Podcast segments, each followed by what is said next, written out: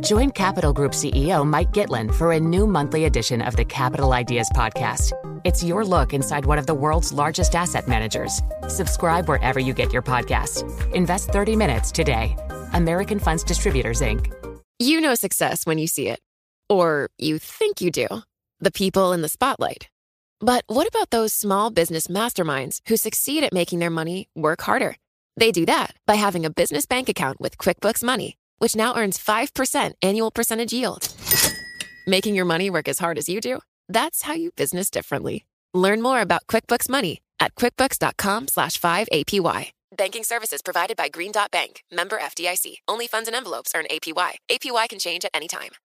It can be hard to see the challenges that people we work with every day are going through. I'm Holly Robinson Peete. Join us on The Visibility Gap, a new podcast presented by Cigna Healthcare. Download it wherever you get your podcasts. Let's get to our guest. Vikas Pershad is with us, a portfolio manager for Asian equities at M&G Investments, who joins uh, from Singapore. Vikash, uh, thanks for being with us. Uh, the focal point today is really on the geopolitical risk and the extent to which the market has it right. I mean, has it been discounted in the way that's appropriate in your view, or is there a lot more risk when it comes to geopolitics at the moment? Hello, good morning. Great to be back here. Uh, to answer your question, I think the what is surprising to me is the extent to which it seems like the markets have moved past what is happening in Europe. If you compare how the market is reacting to every new headline today to late February, early March, that's clearly different. So that I, I think that is not that's still not done. Uh, there are still impacts that real impacts on companies and economies from that. You aggregate that with geopolitical risks in other parts of the world, and, and it seems like the markets are surprisingly resilient. What is the biggest driver of markets then at the moment? Because uh, you know we do have that uh, uncertain geopolitical backdrop, as we mentioned, but uh, also we have some encouraging signs coming out of China and possibly a Fed pivot in 2023 as well. So, what's the key catalyst that you're watching? I think if we just get right down into companies and sectors, the most surprising thing to me is the amount of dispersion we've seen in the current earnings season intra-sector and among peers around the world. So if you pick any sector, whether it's, let's say, we start in India with the pharma companies or consumer companies, the leaders with pricing power and reasonable cost structures are beating expectations. The ones who don't have those things are missing. If you look at companies reliant on ad spending and search, there are companies in, in Korea that are beating on those on uh, in those businesses, whereas we've all seen what has happened with leading companies in the U.S. that are driven by ad ad spending and by search. So and and we see that across sectors across the region in Asia, and so that that dispersion has been what has been driving the the markets in the very short term. So what? And, and I, you put yeah, your please. finger on something that's very interesting, and I'm wondering what that speaks to. I mean, the unevenness of it all. I think what, what we're seeing is in the in this environment where uh, revenue growth is challenged, revenues are, are flowing to those with pricing power, with with genuine moats, and uh, the earning the margin expansion is is real for the companies that have uh, operating leverage and who don't have very heavy balance sheets.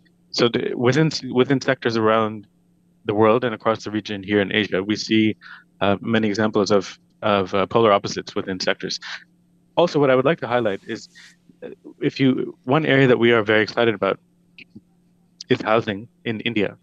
Now, when you talk, start talking about housing, people's thoughts shift to China, they shift to the U.S., they shift to Australia, New Zealand, and Western Europe. What is going on on the ground right now is very different in India, and it's not just mortgage finance companies and banks, but it is the companies that are part of that broader universe of companies related to housing, adhesives, paints, uh, uh, consumer electronics, uh, white goods. The demand is very robust. Pipes, uh, um, plastics, and and we see that continuing. Yes, an interesting point that you bring up because people are obviously more familiar with the property story as it relates to China or the US. So, if you're looking to get involved uh, in the property story in India, can you give us any specific names that you'd be looking at? Well, specific names we stay away from, but the the sectors that I would highlight, uh, cement is one clearly. Housing finance companies is another one. The property developers, the property developing, the property developer sector in India is very different than it was 10 to 15 years ago. The sector has been cleaned up. most of the growth is concentrated within very few leading companies. So we have exposure there. Again, if you look at companies that are putting the pipes in, in houses, uh, this shift from metal pipes to plastic pipes, that is a very big driver of growth. Adhesive companies and paint companies, um, uh, companies that make consumer electronics, fans, washing machines, microwaves, that is all very robust. If you look at the on any reasonable time horizon, at any metric that you choose, the penetration of finished housing and affordable housing in India is very, very low. That is going to take decades to play out. And for investors, not traders, I think there are many opportunities still. What what is the policy response right now for the RBI in team in terms of uh, trying to deal with? It doesn't want to stifle growth. I get that, but there is an inflation story that has to be dealt with. There is an inflation story. I think what what we are beginning, actually, what we have seen now for several months and a couple of years is as India heads to the general elections, the national elections in 2024, we're going to see very steady uh, investment in infrastructure, in housing, and in commerce. And this is a different India than what we have seen over the past 20, 30 years. And uh, it's, it's very friendly towards business. It is very strict and harsh on corruption. And uh, the, and also, what is different is that we're not seeing the same level of dole outs, um, handouts from the government. These are genuine long-term investments. So I think that is how they're they're battling inflation. It's uh, long-term investments, and, and it's paying dividends. And it's not just in the very few months le- leading up to elections, as we've seen before. This has been going on for a few years now.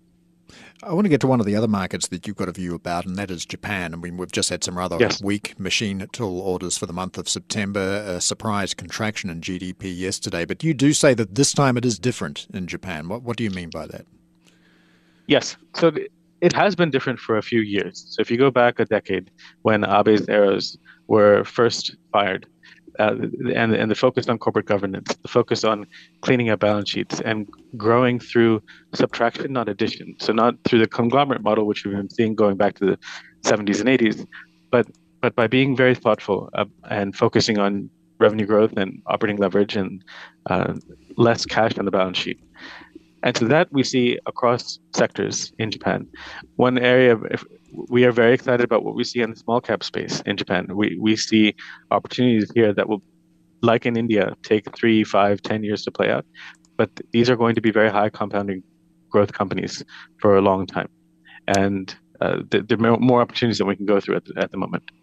All right, uh, Vikas Pershad, uh, Portfolio Manager, Asian Equities at M&G Investments. We're out of time, but thanks so much for joining us today on Bloomberg Daybreak Asia. It can be hard to see the challenges that people we work with every day are going through. I'm Holly Robinson Peete. Join us on The Visibility Gap, a new podcast presented by Cigna Healthcare. Download it wherever you get your podcasts. From Silicon Valley to Wall Street, the promise and perils of artificial intelligence are playing out on the world stage. But what will the next phase of AI adoption look like? Which companies, from big tech to startups, will dominate? And where do the risks and unintended consequences lie? I'm Emily Chang. Join me at Bloomberg Tech in San Francisco, May 9th, to answer many of the industry's burning questions, alongside Snap's Evan Spiegel, Xbox President Sarah Bond, OpenAI's Brad Lightcap, top researcher Dr. Fei Fei Li of Stanford, and many more. More details and just a few tickets left at bloomberg.com slash techsf.